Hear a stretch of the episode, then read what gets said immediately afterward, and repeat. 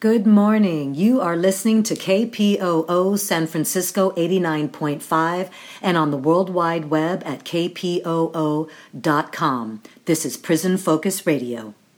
Slavery is back. In fact, it was never abolished. The 13th Amendment to the U.S. Constitution abolished slavery, except in prison. At the current rate of incarceration, by the year 2010, the majority of all African American men between 18 and 40 will be in prison, the state as their captor. It's going to take people who are willing to fight, not people who want to negotiate with the enemy. Prison! Prison!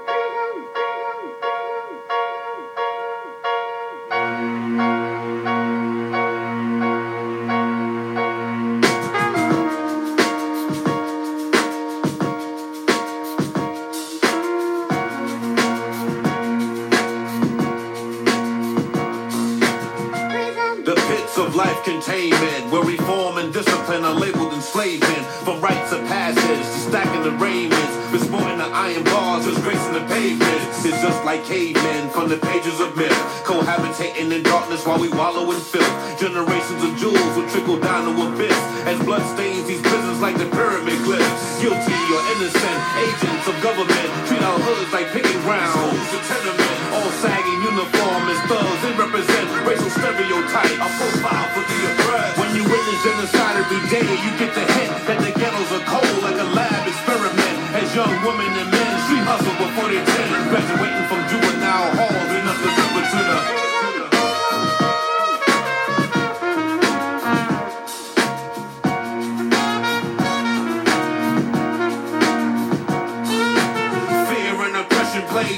Next, the house of regret locks down our street vets. Regroup and repent, we lost sight of our mission. Without a rewrite for justice, we must remain out the...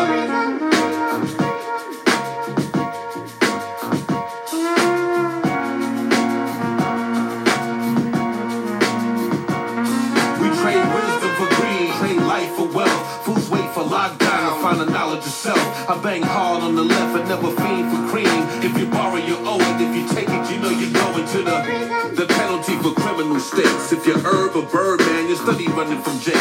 I circle with street soldiers that build and plant stakes. Spit the land for Bobby lawn, my skills educate. In these United States, there stands no debate. The destruction of law makes us communists of hate. New world, a new focus. The streets need to deal with new purpose. That eldership is lacking. The circus of misguidance is deep.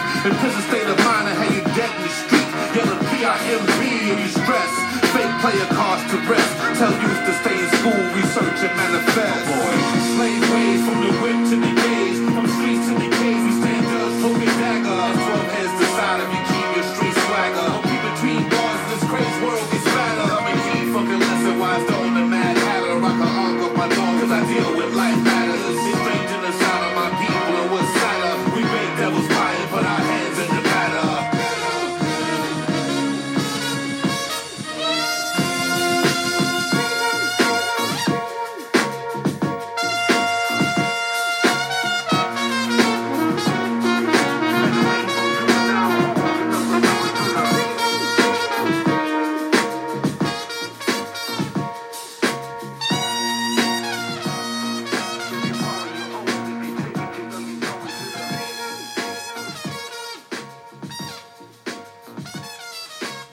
All right, beautiful people, I want to thank you for joining me here this morning on KPOO San Francisco 89.5.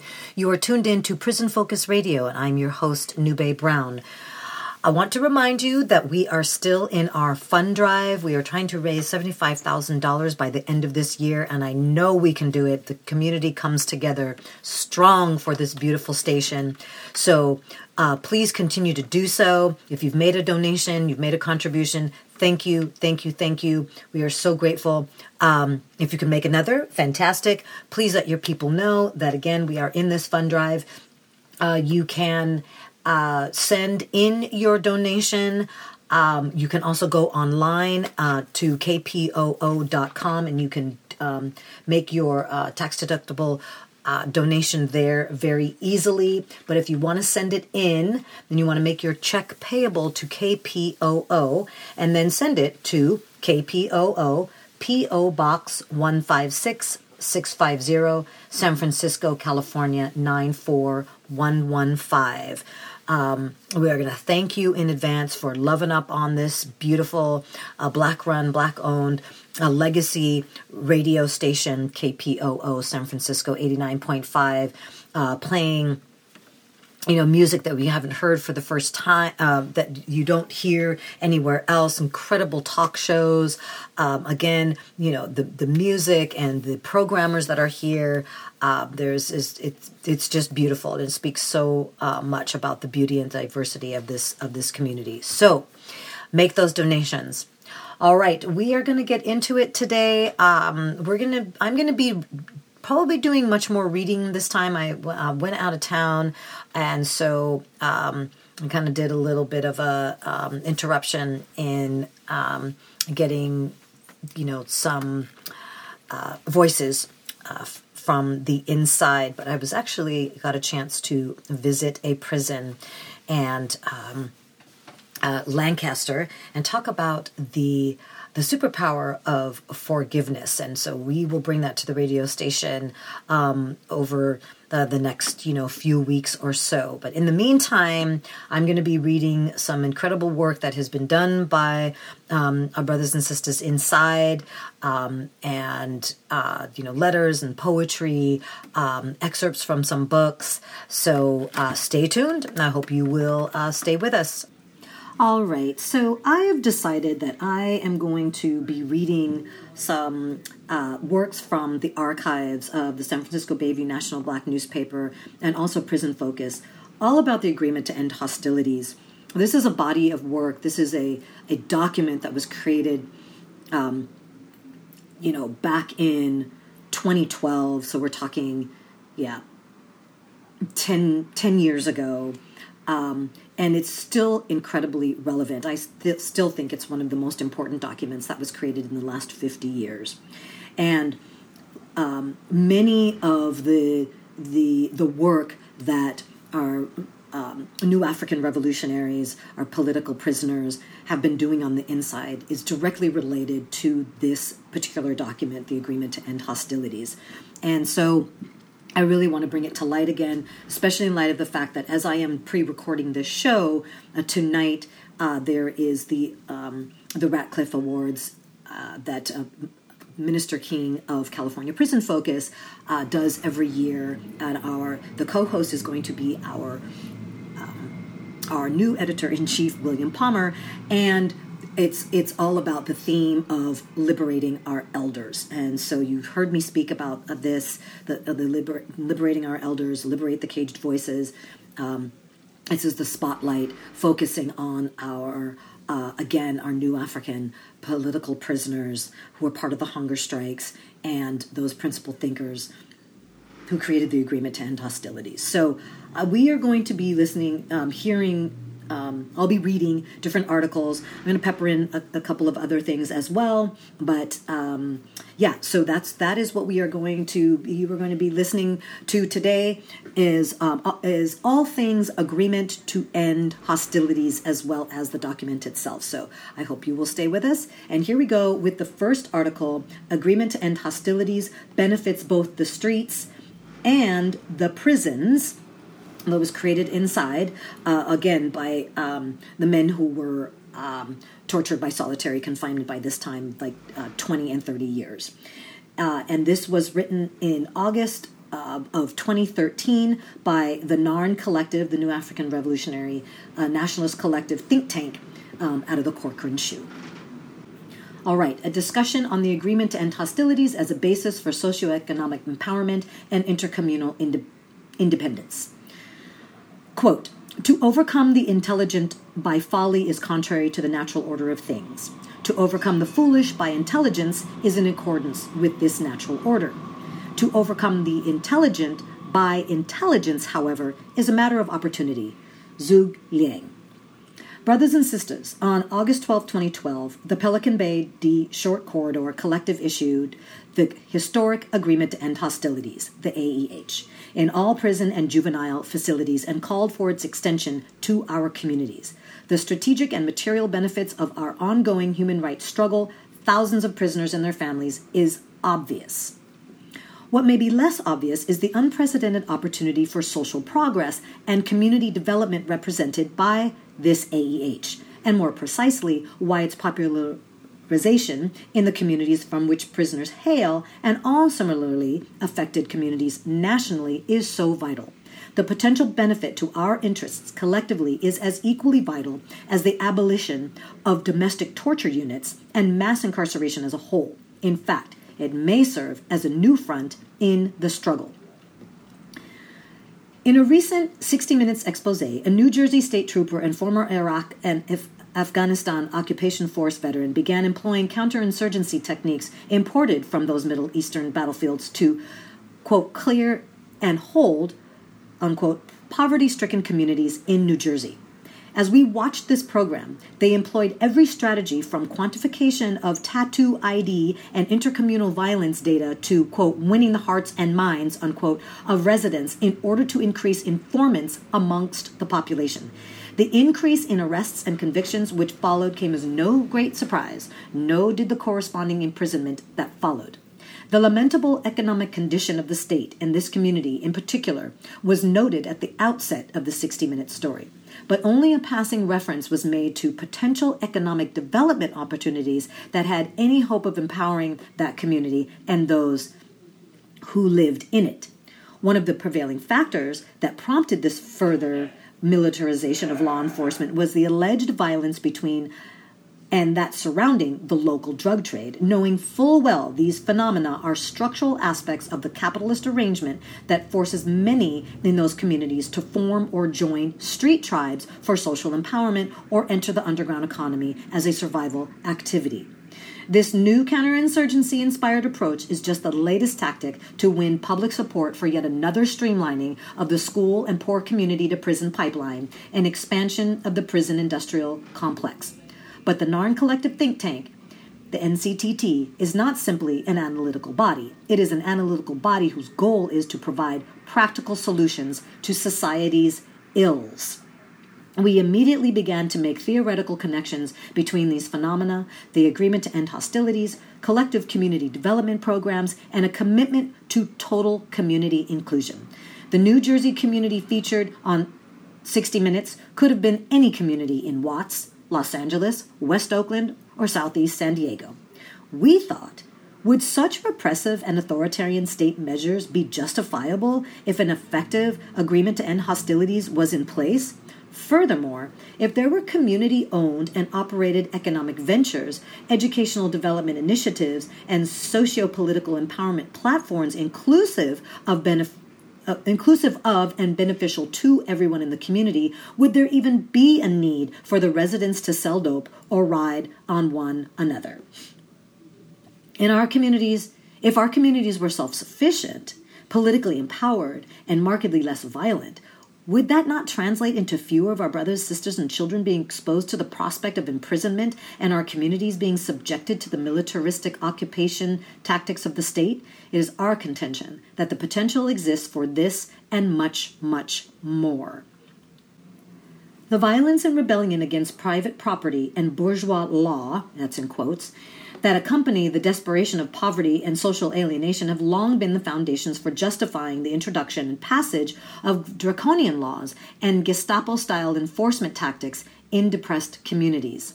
We can assure you, the NYPD is not pushing, quote, stop and frisk on the denizens of the Upper East Side. These self-fulfilling prophecies of underdevelopment have decimated entire generations of young men and women, consigning them to the maw of the PIC, the prison industrial complex. The threat of violence has also been utilized as the chief cornerstone in the state's justification for the maintenance and expansion of security housing units, SHU torture units. It is the very basis of the worst propaganda that CDCR continues to spout. The AEH, designed to preserve and expand the solidarity of our prisoner human rights struggle, has also had the objective effect of further undermining the state's untenable position by taking that argument away from them. If intra-prisoner violence is no longer occurring as a result of the agreement to end hostilities, how then can intra-person intra-prisoner violence be used and as an excuse to confine men to torture units indefinitely as the worst of the worst? It obviously can. However, what may not be obvious is that the AEH provides us with a unique opportunity to also take that argument from community bunco law enforcement agencies and remove tenuous justifications they're currently employing to terrorize our communities. It is a crime to be poor in America. From the indentured servitude and paupers prisons of the 18th and 19th century to the array of criminalization measures used today, quote, gang injunctions, prohibiting citizens from congregating with their own friends and neighbors, stop and frisk powers which legalize profiling and mandatory drug testing for recipients of public financial aid, the ugly essence of criminal presupposition, the capitalist state has always sought to criminalize the poor. The AEH can alter the historic dynamic by providing our communities with an environment in which to restructure our socioeconomic reality and common ground upon which to pursue mutually beneficial cooperative efforts, independent of the hostile antagonistic state and its modern predatory capitalism. But how would that look on the ground? To answer that question, the NCTT discussed the validity and practical application of such an undertaking in relation to the realities on the ground, using the agreement to end hostilities to bring peace and prosperity to the hood.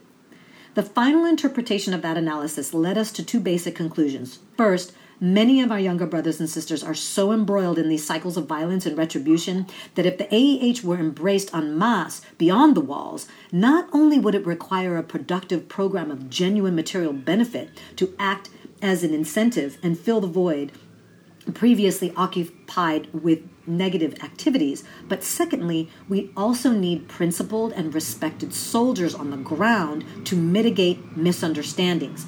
The remainder of this discussion will thus be a direct outgrowth of these two primary prerequisites. And one of the main reasons I'm piping in here, why we want our elders home. This is why the focus on liberating our elders is so essential, because these are the men that have been doing this work on the inside for decades while under the duress of modern-day slavery and torture by very specific security housing units up in Pelican Bay and in Corcoran Shoe, doing this work, continuing to do that work, and now they are elders, and they have been in prison since they were youth. So the expertise that they have, the wisdom, the knowledge that they have, and the love of the love of the people through their service is absolutely necessary for the continuation of what it is that they're talking about by putting forth these programs and this these analyses into our communities. But we need them. We need those respected, principled, and respected soldiers.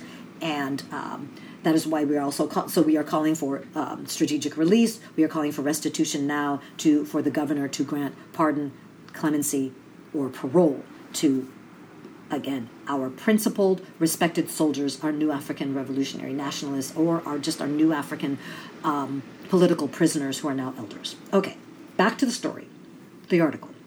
The NCTT Corps SHU has previously articulated three pilot programs within the context of comprehensive community development and social transformation. More information on the NCT3. Okay, unfortunately, this is an article that was written back in 2013, and we are in the process of reclaiming these websites because they have been compromised. All right, but still, this work is continuing forward regardless of websites or not. It is our contention that these same pilot programs and other initiatives specifically developed for youth social empowerment, such as the Youth Community Action Program, YCAP, initiated within the confines of universally adopted and mutually enforced agreement to end hostilities, can give us the tools to reclaim our own communities from police-state occupation, rebuild them into bastions of collective prosperity and shared success while denying the PIC and the capitalist state the opportunity to exploit our young homies, G-homies, comrades, and the interclass race contradictions we've had to endure under this corrupt system of divide and rule. And if you are hearing Youth Community Action Program, this is one of the programs that came out of the Autonomous Infrastructure Mission that Joka Hishima Jinsai had started again back in 2003, actually, is when the Amend the 13th campaign started. And out of that, the dismantling of the exception clause to the 13th Amendment, ending legal slavery, came these programs, the Autonomous Infrastructure Mission, and one of those initiatives is the Youth Community Action Program. All right, back to the story. We took the time to explore the viabilities of these ideas by engaging those right here in this torture unit, the Corcoran Shoe, from every cultural group on whether this would be something their homies and communities would be interested in. If brothers and sisters didn't have to worry about getting set tripped on or having to ride on cats that rode on their homies, would they be interested in pursuing and working in community-owned businesses and agricultural communes that kept all the funds, fruits, and employment in their community? Mind you, this is also ancestral work, right? Returning to our roots. Prison industrialists, corporations, and politicians are consistently drafting laws to criminalize our daily lives and cultures. Would our brothers and sisters be interested in organizing their families, homies, and homegirls without felony records into voting blocks and lobbying bodies to push legislation that benefited their interests? Abolishing the slavery prison provision of the 13th Amendment that precludes those convicted of a felony from voting, creating community-based parole boards so that their loved ones could finally get a date, or abolishing gang injunctions that criminalize associating with friends and neighbors you've grown up with all your lives. We held these conversations with young and old alike from every cultural group and affiliation, and the response was universally positive. Some had never even viewed these concepts as a possibility, but by the wisdom of the Pelican Bay D Short Corridor Collective, the AEH has given rise to the possibilities previously unimaginable. Okay, I'm piping in again here. This is the kind of work that was being done inside that the CDCR, this sixth system, has systematically tried to destroy and silence, and that is why our elders, the soldiers in this work, wanting to serve the people, empower the communities, are being held back and claiming the narrative and disseminating these lies about who these men really are and the work that they are doing. And that is why I want to bring it forward and why I've been in conversation with Joka Hishima Jinsai. So maybe you will go back, if you haven't been listening, to what he has been saying all of this time about what we are up against, the work that they are doing, and why they focus on this work and why they're still trying to make sure that it is implemented into the public sphere, and why we bring it to you so you can be exposed to it, so to see how we can start taking this up and who can be the soldiers out here while we are working to free our elders. Okay.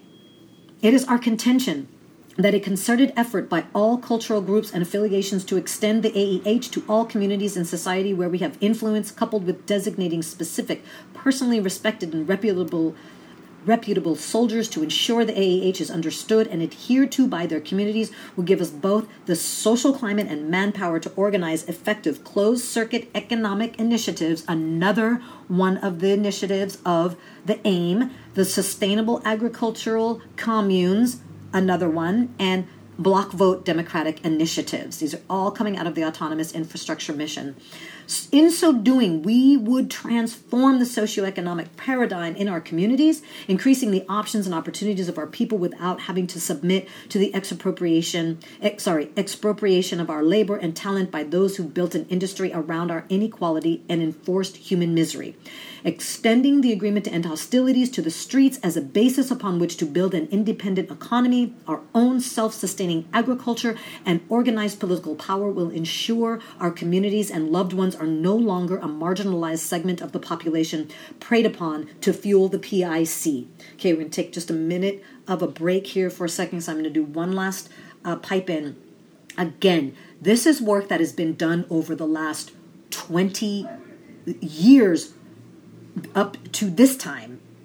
We're talking about 30 years or more of these groups of men, these alliances the educating of each other around this body of work that should have gotten them free, except that they had been, validated as gang members and put in solitary confinement simply because of the political activism, the political work that they were doing, because they the system knows that if people are empowered, if they actually get the support of the people to be self-determined and to initiate any of these independent programs, they don't want them doing it inside, first of all, because that was empowering people inside and why they were having such a problem and why CDCR was having such a problem, but why these men were successful in these hunger strikes and ending indefinite solitary confinement and this torture.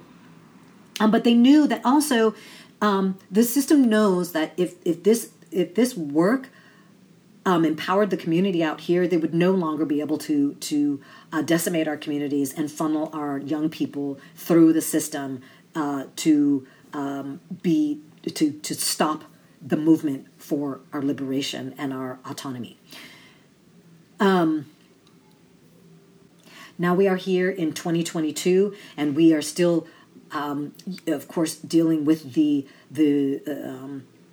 ramifications of the influx of the war on drugs was really the war on the people, the influx of drugs and guns into our community. And so now one of our big issues, of course, is the mental health crisis that a generationally traumatized communities all over the nation are dealing with. So again, this body of work is incredibly important as we move it into the present and being able to now use that body of work to build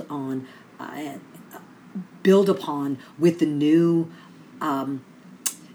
issues that we are dealing with now, especially as we just come out of a pandemic. Okay. Empower our youth, each one, teach one. There is even more opportunity for us here, brothers and sisters. One of the universal complaints of responsibly thinking soldiers from all cultural groups is that our young brothers and sisters are receiving no meaningful development and left to the tender mercies of the U.S. capitalist counterculture of predatory greed and reactionary violence. The youth are emulating the irrationality inherent in the poor and powerless, preying on the poor and powerless as a path to power and prosperity. This is not to castigate the quality of our young soldiers, but to acknowledge structural setbacks in orientation and development. Those who followed the each one, teach one tradition are to a degree isolated in prisons and SHUs, or they have turned their backs on the community completely for upward class mobility. There is even an unsavory segment who actually take advantage of the situation of uneven development for their own selfish gain. In either regard, all of us can agree that increasing the quality of young men and women being developed in our communities will empower us all, further improve the problem-solving skills of our young brothers and sisters, and improve the quality of life for all our people. To that end, we propose the adoption and implementation of the Youth Community Action Program, YCAP, as a model for both developing and empowering our young sisters and brothers in the hoods, projects, barrios, rural towns, suburbs, and trailer parks where our communities are situated. The YCAP is both an educational and training program and a cooperative economic nonprofit initiative which targets underclass youth and neighborhoods, employing volunteers from the youth's own community and family to work in concert with YCAP activists in a two-phase development initiative. Okay, now we know how difficult it is for them to be able to put together these programs and then actually implement these programs into the system, because they always are having to find ways to get around the CDCR because they have their own very kind of degrading programs of education that they want these guys to go through, but we want our own kind of education, right? So it's been very, very difficult. But we also know that this is not work that is they didn't invent these kinds of concepts. They've come from the work that they're standing on before them as well, like the Black Panther Party, right? And what they were doing in terms of educating the young people in the communities, right? So they brought that forward. And now we have Black liberation schools are starting to sprout up again, right? So this work that they were doing on the inside, these prisoners, is work that is being drawn upon for our collective liberation as we're moving forward. Okay. Phase one involves a 5 times per week, 2.5-hour after-school educational and training initiative that focuses on history from the true perspective. And also, this is something we can be using now as well. Think Howard Zinn, Sheikh Anta Diop, and Delavales. Cultural awareness to retard racial conflicts and strife between oppressed nationalities stemming from stereotypes and misconceptions of Asian, New African, Mexican, Latino, Euro-American, and Middle Eastern cultures, and more. Computer and technological literacy, the arts, visual, music, dance, etc., and science and engineering. 3 out of every 5 days a week, the final hour will be devoted to martial arts, self-defense training, and strategic thought to promote self-discipline and critical thinking. All of these things are not being taught in our schools. Participants must comply with participation in Phase 1 to be eligible for Phase 2. Phase 2 involves establishing... listen to this. I haven't read this in quite some time, and it just blows my mind that this body of work, this is work that we can be using and implementing now. We know why California Department of Corrections and small R rehabilitation and any of these legislators want to keep these guys quiet, because empowering our communities is an absolute antithesis of how the oppressor wants this system to work. Okay, sorry. Phase 2 involves establishing a collectively owned community-based venture. Each youth participant will own an equal stake and be trained in the area of the venture which best suits them.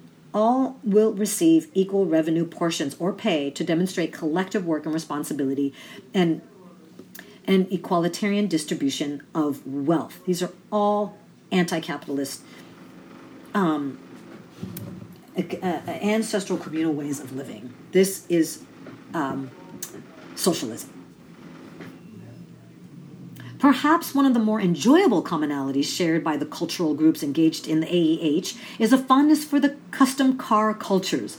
Building on the intercultural commonality, the pilot venture can be a custom car garage. Think Pimp My Ride, where we can seek tax-deductible, in-kind donations of equipment and old cars, cash donations, and fundraiser revenues.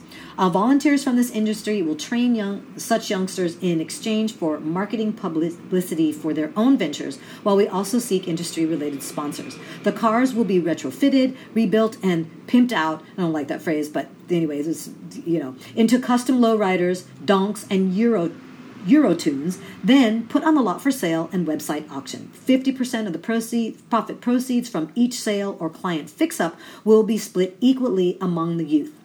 20% will go to expand the nonprofit initiative, 20% will go to a college fund for youth participants, and 10% will flow back into expanding the venture. There's all these amazing pictures here. This is from San Francisco Bayview.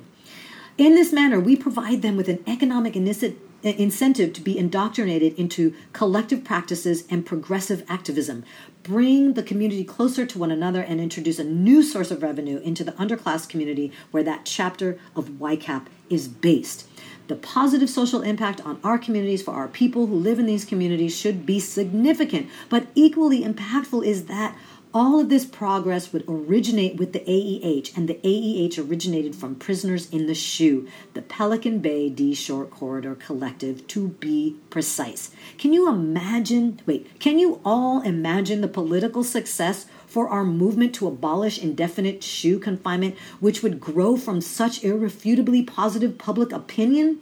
In the face of such success, we would eradicate the myth that we are the worst of the worst, while exposing the intentional underdevelopment and predatory law enforcement practices of a capitalist state, which has effectively dehumanized our communities, our families, our very children.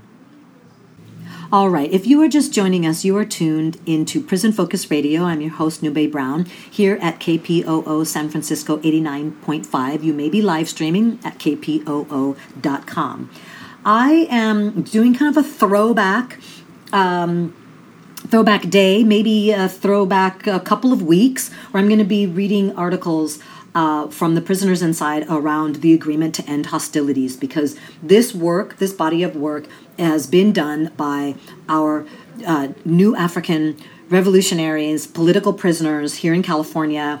From the inside, it's work. This is an incredible body of work that we are focusing on, of men that have been in since their youth. They are now elders, and we are working on getting them free.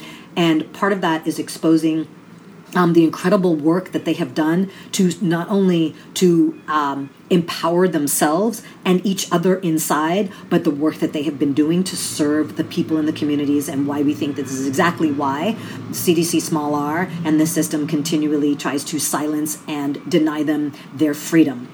So I am reading Agreement to End Hostilities Benefits Both the Streets and the Prisons, a discussion on the agreement to end hostilities as a basis for socioeconomic empowerment and intercommunal independence by the NARN Collective think tank out of Corcoran Shoe. And this is an article from August of 2013 out of the San Francisco Bayview National Black Newspaper. We're going to take a quick musical break, come back with the rest of the article, and hear some other voices as well.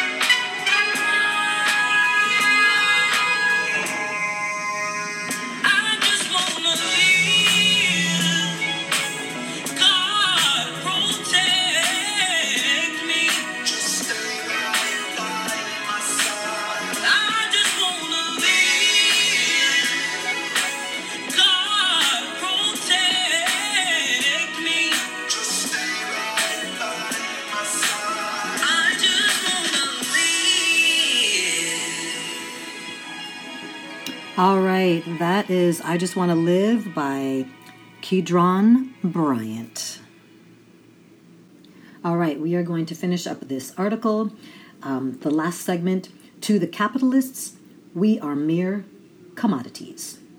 Central to understanding and responding to our indefinite torture as validated SHU prisoners and to human misery endemic of the underclass communities that the majority of us come from is understanding the nature and structure of U.S. capitalism and our relationship to the productive system. And the fact that we are holding this discussion with you from a security housing unit, SHU, where underclass men and women are virtually the entire prison population is the best proof that the relationship between our communities and the ruling class of the productive system is a hostile one. Mind you, this is 2013. This is the year, this is the last, during the time of the last hunger strike that brought together 30,000 hunger strikers to end indefinite solitary confinement. There were two before. Mind you, these are men that have been tortured by solitary confinement, some of them 30 years at this point. Most of them 20 to 30 years at this point. And the core group of them were also willing to hunger strike to the death. And one person did die, Billy Sell. We seek to wrest power sufficient to reclaim our humanity and enforce our dignity in the arenas of social life, while they in turn are disinclined to relinquish their authority to dehumanize and exploit us. As long as we are bound by the paradigm of the dominant culture, functioning within the labyrinth of our own exploitation by a socioeconomic structure which institutionally disfavors both our communities and ourselves, regardless of cultural character, the cycle of torture and misery will continue. What must be understood is that the small social forces which have deemed our communities, quote, high crime areas, and SHU prisoners, the worst of the worst, are the same social forces that have reduced the social ties between people to promote self-interest and cause back payment. These same forces have transformed personal worth into mere exchange value, and subordinate countless of our hard-won freedoms to their one and only freedom, the freedom of fair trade. We are mere commodities to them, piles of human flesh they can use to expropriate a specific annual amount of the social product via taxes, depending on where they warehouse our flesh, general population, SHU, administrative segregation, ADSEG, etc. Our exchange value is tabulated by prison industrial labor aristocrats, the California Correctional Peace Officers Association, administrators, and corporate interests to determine exactly how they need to manipulate public opinion and the electorate to maintain their privilege. We have an opportunity with the agreement to end hostilities to fight back. We have an opportunity to forge a new socioeconomic and political paradigm which is structured outside the confines of the dominant culture and definitively serves the interests of our communities, our families, us. The only question is, do we collectively possess the political will to carry the AEH to its logical and victorious conclusion? This is all theoretical, a discussion designed to promote and inspire a glimpse of one possible future and encourage us all to consider it. We have a chance to not only change our communities for the better, but to definitely turn public opinion in our favor in the protracted struggle to abolish the domestic torture units SHU prisoners are condemned to endure. Mind you, they hadn't been abolished yet. They hadn't won. They hadn't won yet. Okay. No matter where this discussion leads, the very foundation of the premise would not exist if not for the wisdom of the Pelican Bay D Short Corridor Collective in enacting the agreement to end hostilities. We all, and society as a whole, owe them our thanks. Think on these things. They are cause for great meditation. All right. Unfortunately, I wanted to read something from the prisons.org, the California Prison Focus website, but unfortunately there's some problems getting onto the website. So I am going to read the agreement to end hostilities.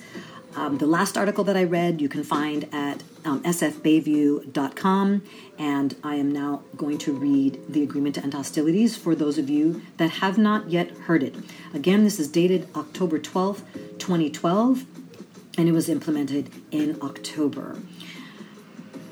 To whom it may concern, and all California prisoners, greetings from the entire PBSP-SHU Short Corridor Hunger Strike representatives. We are hereby presenting this mutual agreement on behalf of all racial groups here in the PBSP-SHU corridor, wherein we have arrived at a mutual agreement concerning the following points. 1. If we really want to bring about substantive meaningful changes to the CDCR system in a manner beneficial to all solid individuals who have never been broken by CDCR's torture tactics intended to coerce one to become a state informant by debriefing, that now is the time for us to collectively seize this moment in time and put an end to more than 20 to 30 years of hostilities between our racial groups. Number 2, therefore, beginning on October 10th, 2012, all hostilities between our racial groups in SHU, ADSEG, general population, and county jails will officially cease. This means that from this date on, all racial group hostilities need to be at an end. And if personal issues arise between individuals, people need to do all they can to exhaust all diplomatic means to settle such disputes. Do not allow personal, individual issues to escalate into racial group issues. 3, we also want to warn those in the general population that IGI, the institutional gang investigators, will continue to plant undercover sensitive needs yard, SNY debriefer inmates amongst the solid GP prisoners with orders from IGI to be informers, snitches, rats, and obstructionists in order to attempt to disrupt and undermine our collective group's mutual understanding on issues intended for our mutual causes, forcing CDCR to open up all GP main lines and return to a rehabilitative type system of meaningful programs and privileges, including lifer, conjugal visits, etc., via peaceful protest activity and non-cooperation, like hunger strike, no labor. People need to be aware and vigilant to such tactics and refuse to allow such IGI inmate snitches to create chaos and reignite hostilities amongst our racial groups. We can no longer play into the IGI, the ISU, which is the Investigative Service Unit, the OCS, the Office of Correctional Safety, and SSU's service security units, old manipulative divide and conquer tactics, !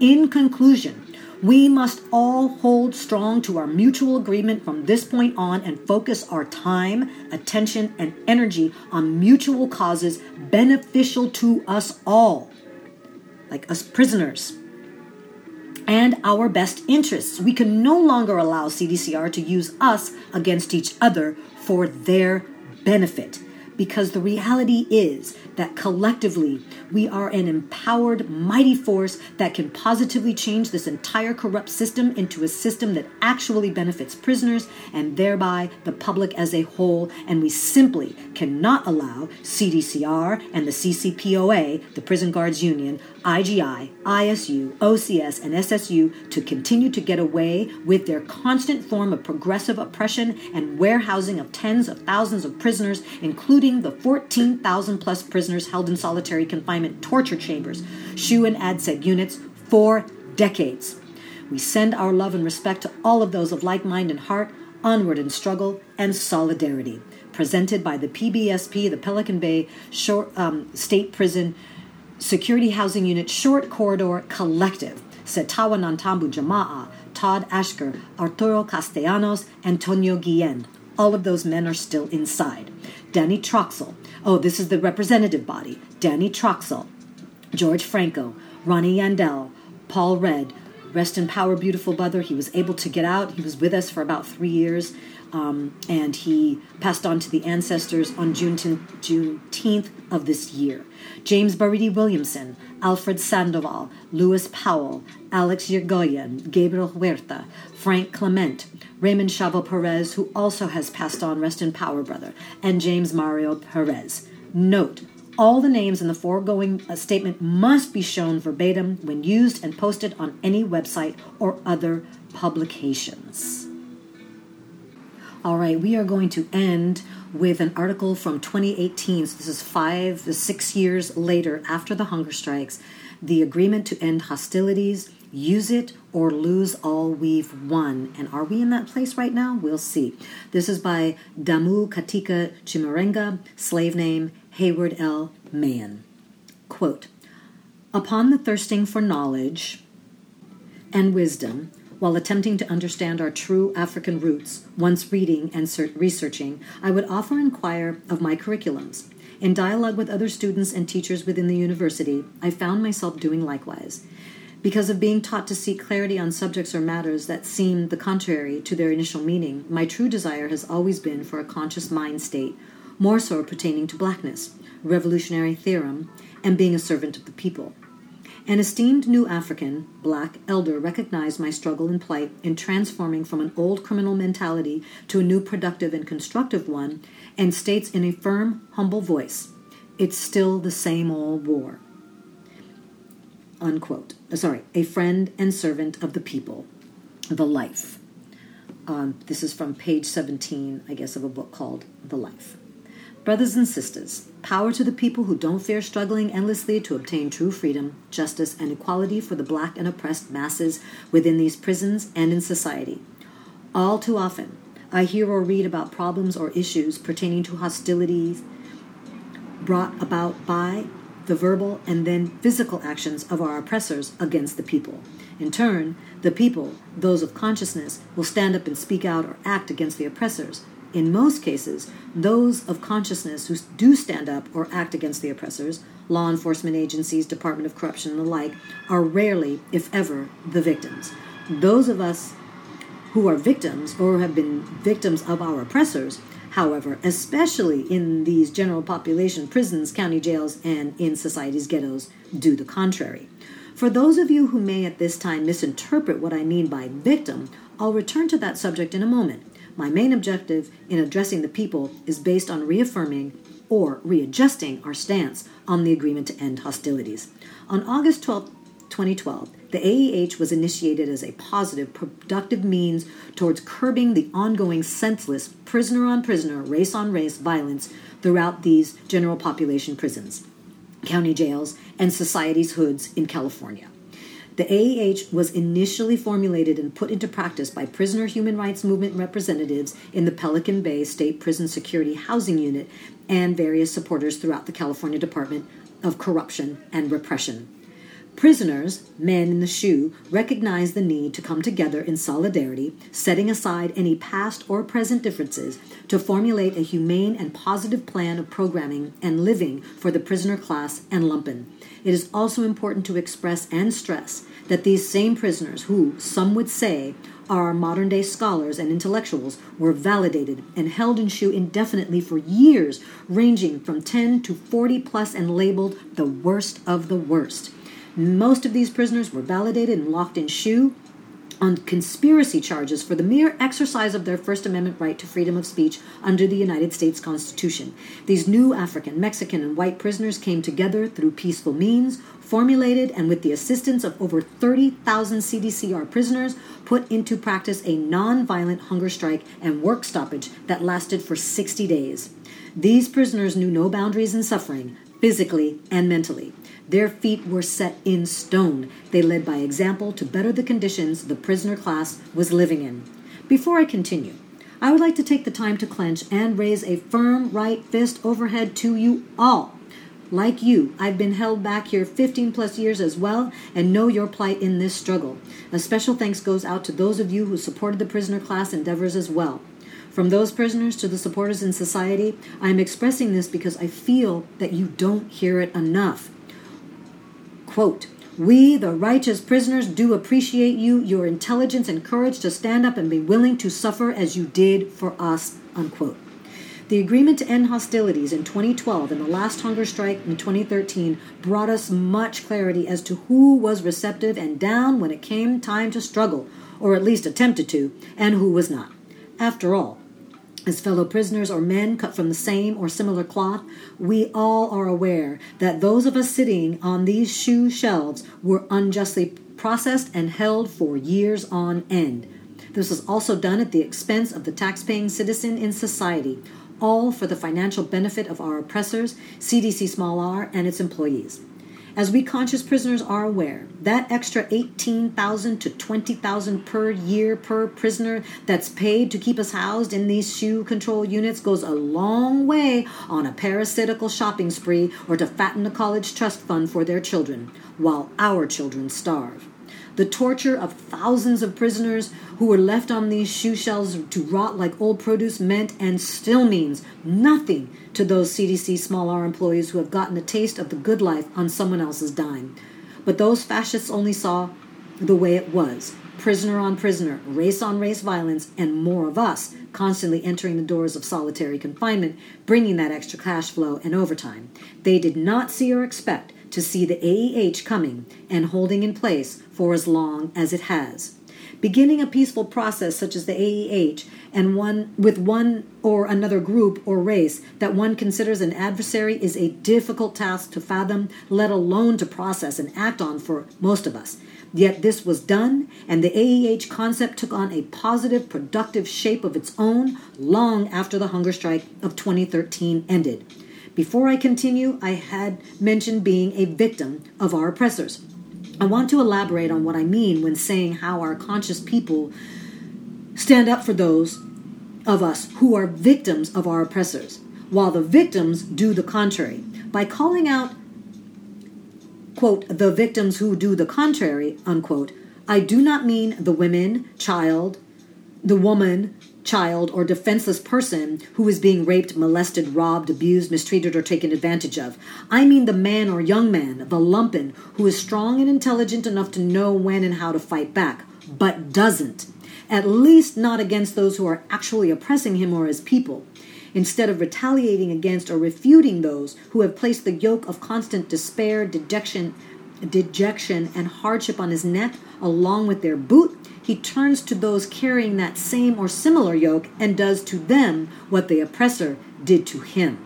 The oppressed don't deserve your bellicose foolishness or your violent mood swings. What we need is your partisanship and leadership. We need you soldiering alongside us, the prisoner class, in struggle to accomplish meaningful improvements within our environments. All too often, in these prisons and society's hoods, we become very familiar with these, quote, victims who are capable of defending themselves against the powers that be, the oppressors, but choose not to. Again, these prisoners, these men, are turning their fear, frustrations, and anger away from our true adversaries and toward the same prisoners or neighbors in their own environments, abusing and committing crimes against them. In a nutshell, they are doing more harm than good to the people and the community. These individuals who are constantly corrupting our society and these prisoners are oftentimes the ones who are bullies or have sizable incomes and keep the cheat off of themselves by giving others materialistic things, which causes those receivers of rent to turn a blind eye to the undesirables and ignore their stench. It's not always, or never, about how much such an opportunist has to contribute materialistically. A coward, snitch, or sex offender can't give me nothing. A man, even another prisoner, with a few $1,000,000 cannot buy my friendship or alliance if he's doing something to destroy my people, my community. I'm cool. These types of characters, drug addicts, alcoholics, gamblers, drug pushers, pimps, who have a lack of self-control, are the main individuals infecting our people, our community. They are keeping us, the black and oppressed masses, down. They are the main individuals who are constantly keeping our immediate environments infected with hostile attitudes. Not long ago, a New African elder made a solid and wise statement that will stick with me for years to come. He said, quote, a sane person who knows that his actions from gambling, consuming alcohol or drugs, excessive negative conversations, or just being a loudmouth day in and day out without consideration for those sharing the same environment as himself is 100% worse than a person with mental health issues or illness because he knows right from wrong, or at least he claims to know, unquote. The brother soldier is on something for real.